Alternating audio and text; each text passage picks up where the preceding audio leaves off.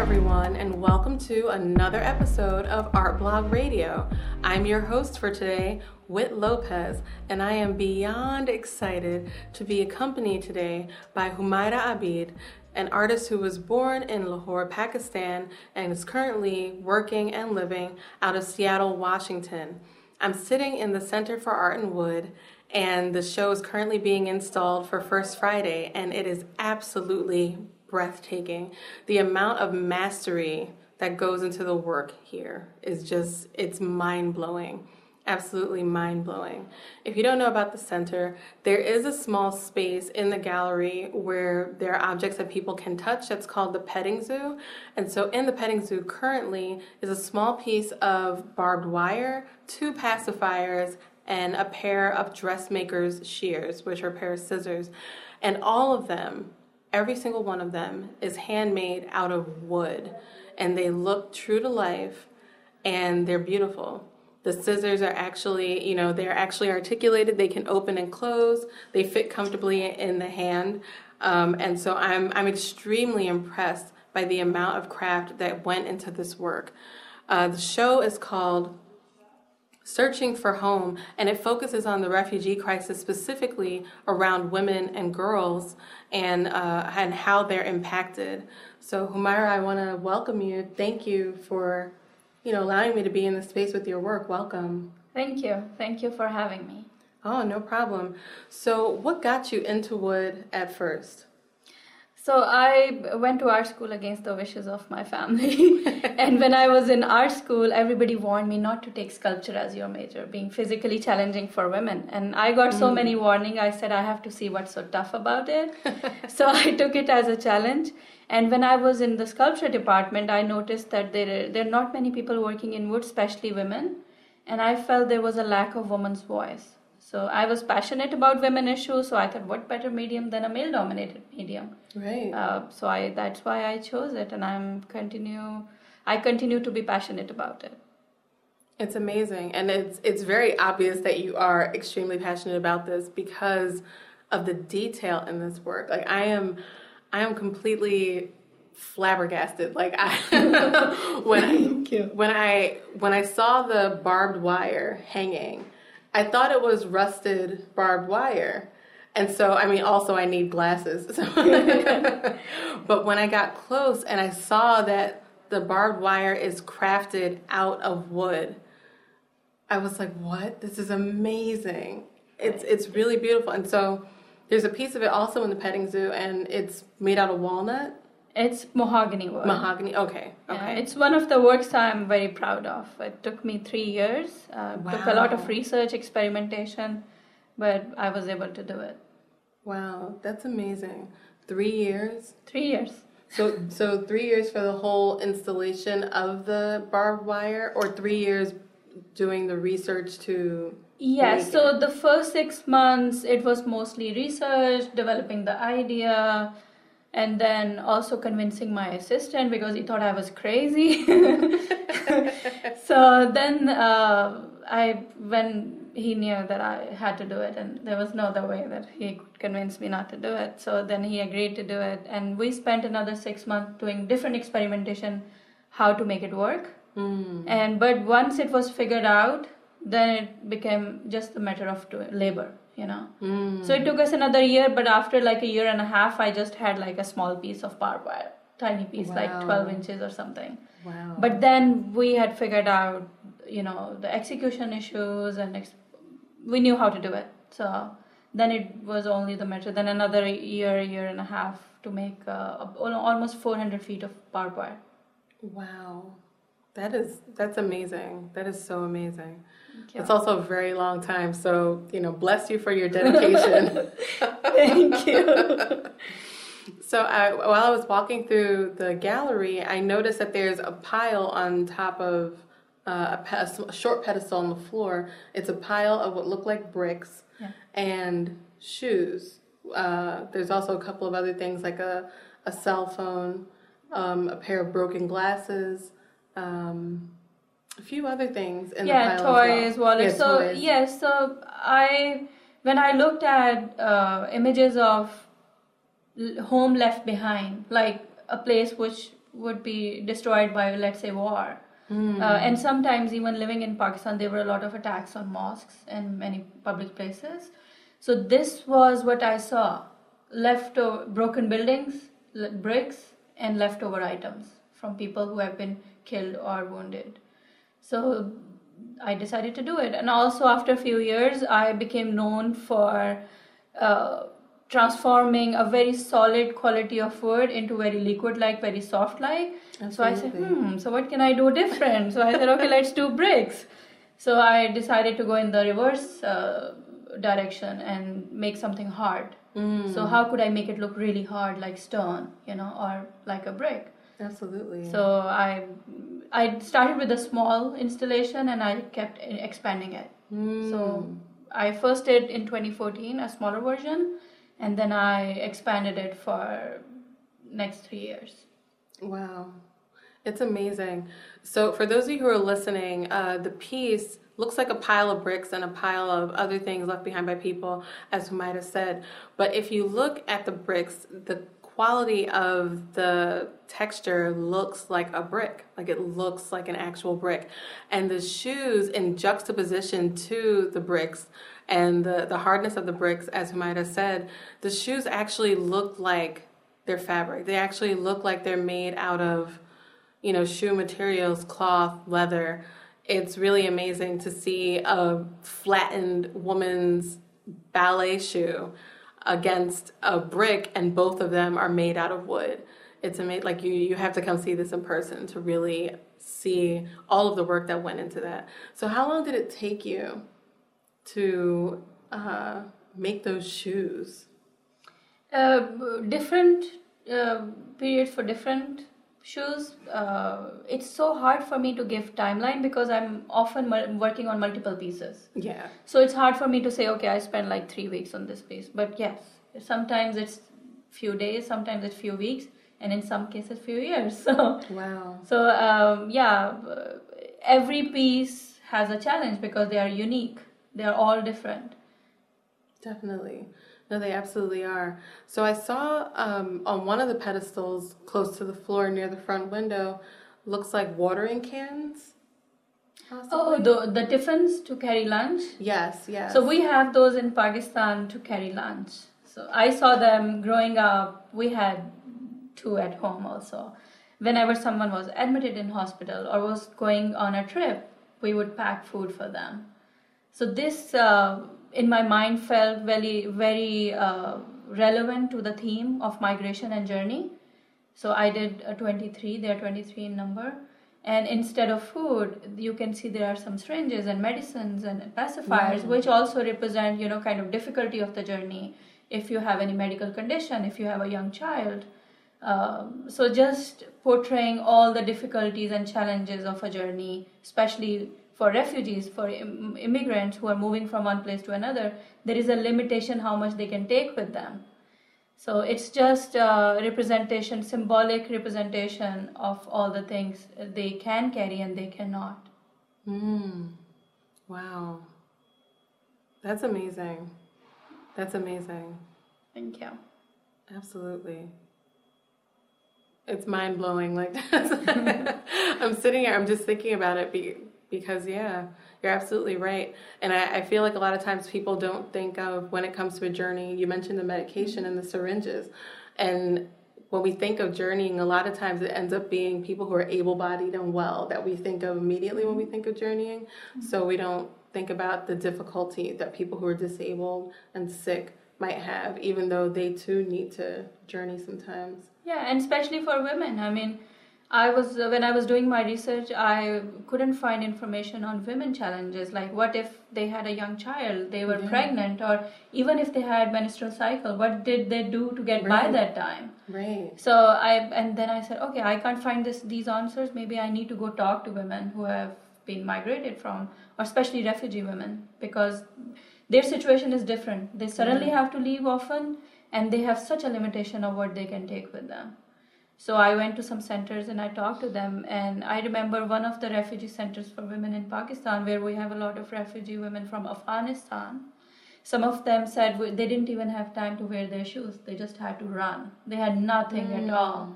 and they had to cross borders, so they were on a run for days. And uh, their superintendent in that center said, We have received some women covered with blood because when they had their menstrual cycle, they had actually literally nothing. Wow. So, I mean, this tells you about the struggles of women, you know? Absolutely. And it's often the male member of the house who gets to tell the story, who Yes. also gets to make the decision what they can take with them if they are Right. moving as a family. Right. So, I have always been interested in women issues and w- women's side of the story. Absolutely. So, this is my attempt on telling those stories which might otherwise not have been told or not as much. You know, for example, the situation of rape and child molestation and women molestation in refugee camps as well as at the time of war. Nobody is really talking about them. So, if you say it's a 30 feet long barbed wire fence, but at one point there is uh, an underwear hung which has a red stain on it, it is to bring attention to uh, the big issue of rape, which is one of the biggest crimes of war. Absolutely. And if you read women's stories, uh, there is a book called um, A Camel for a Son. It's stories of women who are in refugee camps in Kenya. And it, they often talk about they were raped when they were running at the time of war. And then at the border, they were raped. When they came to refugee camps, they were raped by the locals. So it's like their torture or their struggles never ended and they they were they were being used or they were being misused over and over just for being women just maybe considered weak Absolutely. That's mm, it's terrible. It, it's it's a really terrible state of how folks are treated in refugee camps. A place that's supposed to be shelter and a, a sanctuary almost away from the violence to only be put into a space where they continue to experience violence. yeah So, what made you choose the theme of searching for home? So I, my parents were refugees as a, as kids at the time of partition between India and Pakistan. They moved from India to Pakistan with their family. Um, so I grew up hearing stories of migration, and then when I was growing up, uh, until 2013, Pakistan was on top of the list for taking maximum number of refugees. It still is in top five uh, mostly from Afghanistan and some neighboring countries. So, growing up, I saw a lot of refugees around me struggling, trying to make home again. And then I migrated to US uh, about 12 years ago. And when I moved here, I started thinking about this a little bit more because whenever I visited Pakistan, everybody here would say, Oh, you are going back home. And at that time, after a few years, I started feeling like this was my home too, in Seattle and in US. So I started, uh, this started a dialogue in my mind what's home for people? Is it a place where you are born or is it a place you feel you belong? So that started this conversation and beginning of this show. Um, and I decided to talk about different aspects of it from a refugee's, from an immigrant's point of view. Uh, for me, it was out of choice, but for a lot of people, it's not out of choice. They have to leave their home, leave everything behind, and make their life in a new home again, or, or they're in search of a home again. Absolutely. Absolutely. Wow. Wow, thank you for explaining that. I appreciate it. So, on another pedestal on the floor are luggage or bags that people would use to carry something. There's even a bundle, a tied bundle. Uh, the detail in those in those items, the fact that the wheels on the bottom of the suitcase actually work is amazing. The the carving, the flower carvings into the blouse that's folded inside of a suitcase, amazing. That takes a lot of skill and a lot of thought. What because I've, se- I've seen other things carved. I've seen other people carve things. There's plenty of woodworkers and sculptors working in wood in the world, but sometimes you get a piece that's made and it doesn't open. Right? It's it's a suitcase, but it doesn't actually have a latch that opens. The latch is just carved onto it, or or it's a bag, but there's nothing inside of the bag. It's just a bag carved by itself. So what uh what was the thought process behind creating a piece of luggage where the wheels actually work and a piece of luggage that can actually open to reveal carved wooden clothing inside of it? What was that thought process? So I will give some credit to my uh, miniature painting training too. In art school, I took sculpture as my major, but all three minors I took miniature painting because these were the two mediums I was mostly interested in. So I in miniature painting I learned details. I learned patience. Hmm. Uh, and this helps me even when I'm making sculpture. I, details are important for me and because i got my training for patience from miniature painting so i can spend a lot of time and do all the details so i think both of my mediums help each other in a, in a in a way that you know is to my benefit and about uh, suitcases and why one is open. In the beginning i actually thought about making bags different kind of bags that people carry when they are moving.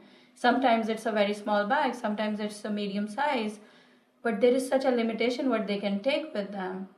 And i i wanted to keep it as a like a secret like because everybody uh, has their own choice what they can take with them but after doing some interviews and research i found out that there is no secret to it all they can take with them is you know some clothes some items of daily use and maybe an item to remind them of home and their family or their or some memory so I decided to make one open suitcase because mm. there is no secret in it what they can take with that.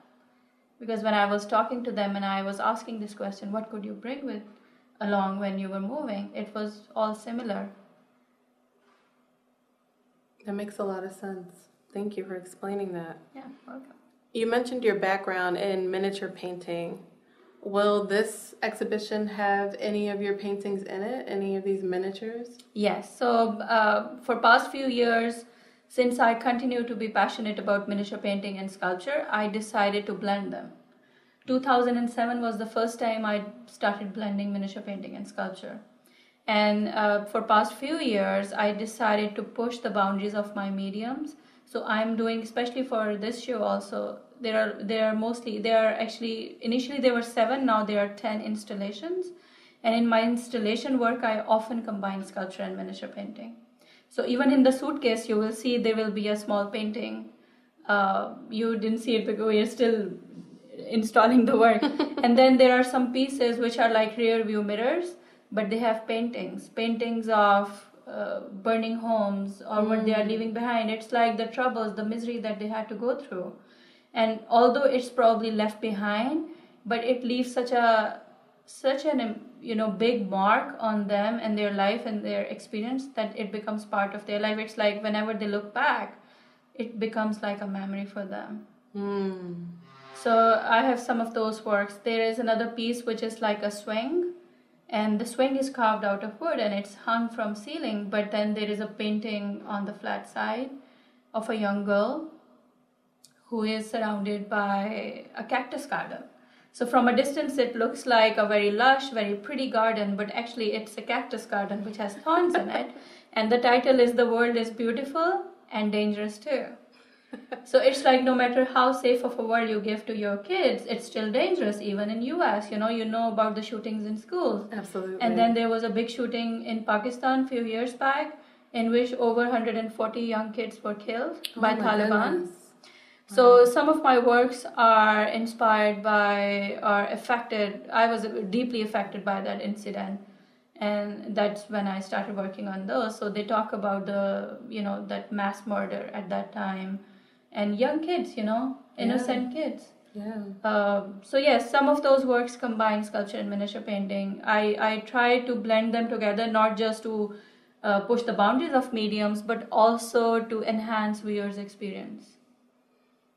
It absolutely does. That's what I think. I mean, the the difference in the two media can absolutely uh, impact the viewer's experience. Thank you for explaining that. So you mentioned that your first time blending miniature paintings and sculpture was in 2007. Correct. So I went to India for a residency, and I'm also interested in duality of meanings.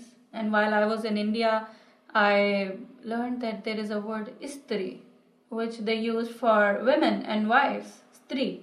and we use that word for smoothing iron in Pakistan. Mm. So I say, wow, I mean, why would they call woman istri? You know, we use that to iron clothes. And I started asking people.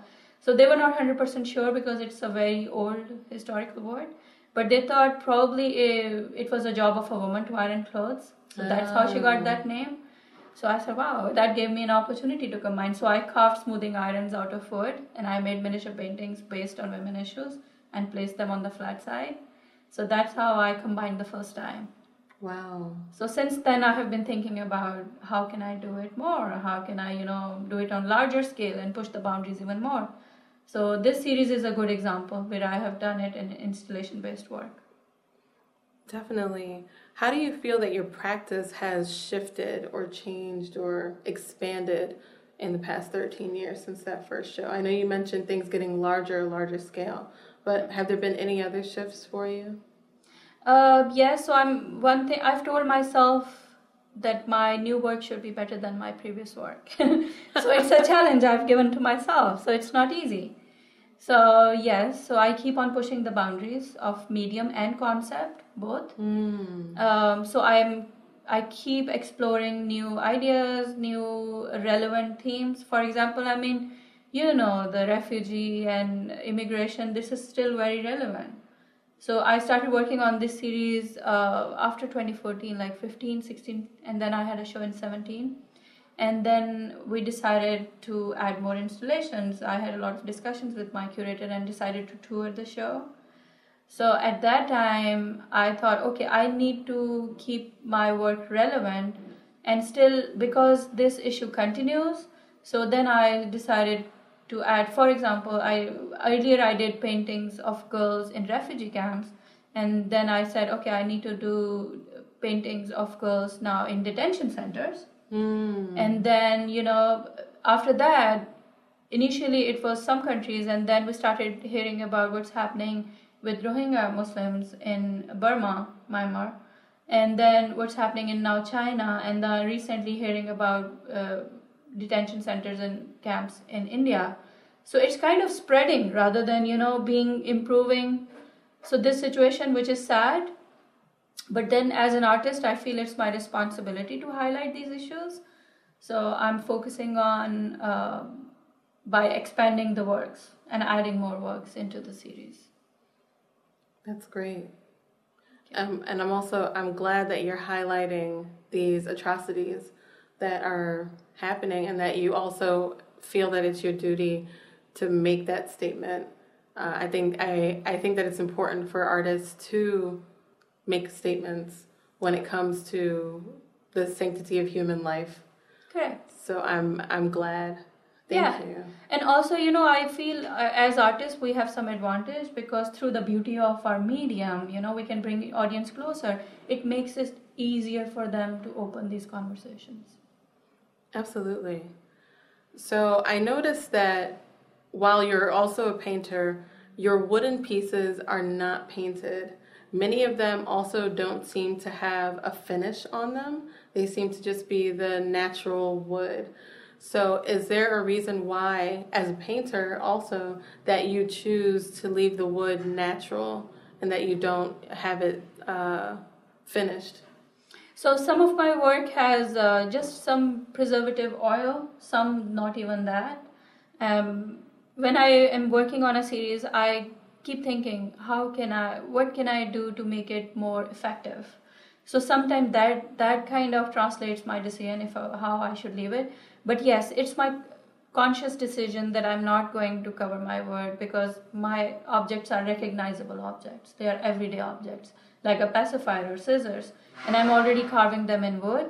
So if i paint them then what am i doing different? I mean the the presence of grains makes it more unique but gives it a voice but also makes it more like a living because wood is a living material mm. so it's more relatable and also i use tones of wood to represent like you know if it's a pine wood it's like a skin tone and then if it's a darker tone i use sometimes darker tones for darker skin tone so it's it's an interesting decision for me also in the process but yes i want to give respect to the medium but also make it effective that makes a lot of sense. Makes a lot of sense. And honestly, I I personally love that it's wood because it's so the shapes of what you have made are so true to life that seeing the grain of the wood in the shapes reminds you that this took somebody a lot of work. It took someone's education and time, you know, and patience yeah. to make these things. So this is amazing. I keep I keep picking up the the pair of dressmaker shears because I'm so impressed. I'm so I'm so impressed. I like to surprise my audience, you know. So yeah, so I mean because they are recognizable objects, things that, that you can relate to. So the mind sometimes cannot wrap around. I mean, you can see grains, you yes. know it's wood, but you can't believe it, and you want to touch it. So it's like you know giving uh, an extra, adding an extra element of surprise into the work, and I love that as an artist to surprise my audience. It definitely is surprising. Thank you. In in a really really wonderful way. Uh, so, related to the show, do you have any talks or any workshops? I know sometimes the center um, gives artists the space to teach a workshop or to do a talk or something. Do you have any workshops coming up associated with this exhibition? So the opening is on Friday. So Friday morning we'll do a walkthrough, and then on Saturday at PAFA, Pennsylvania Academy of Arts, we have a talk, a panel discussion, um, and then I will come back in April for the closing ceremony, and then we have another panel discussion. And in between, the center will organize some events around the themes. Um, yes, so there are programs I will highly recommend checking the website of uh, Center for Art and Wood for details and for the educational programs and different talks. That's great. That's that's really exciting. I'm definitely looking forward to these talks and to the workshops that are going to be surrounding this exhibition. That the name of the exhibition again is Searching for Home. It is on February 7th. It opens on February 7th and it goes all the way through April 18th of this year, 2020.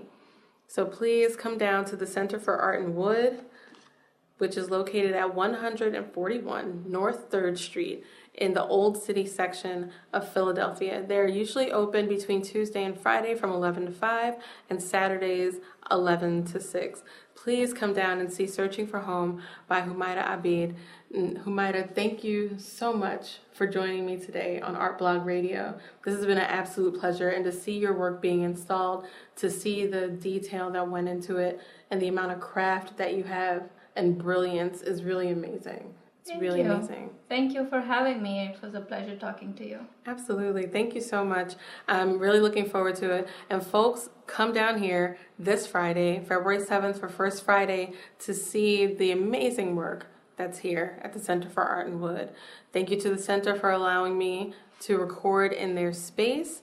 You can listen to this podcast on ArtBlog's website. You can also listen to it on Spotify and on Apple Podcasts. That's everything for today, y'all. Bye now.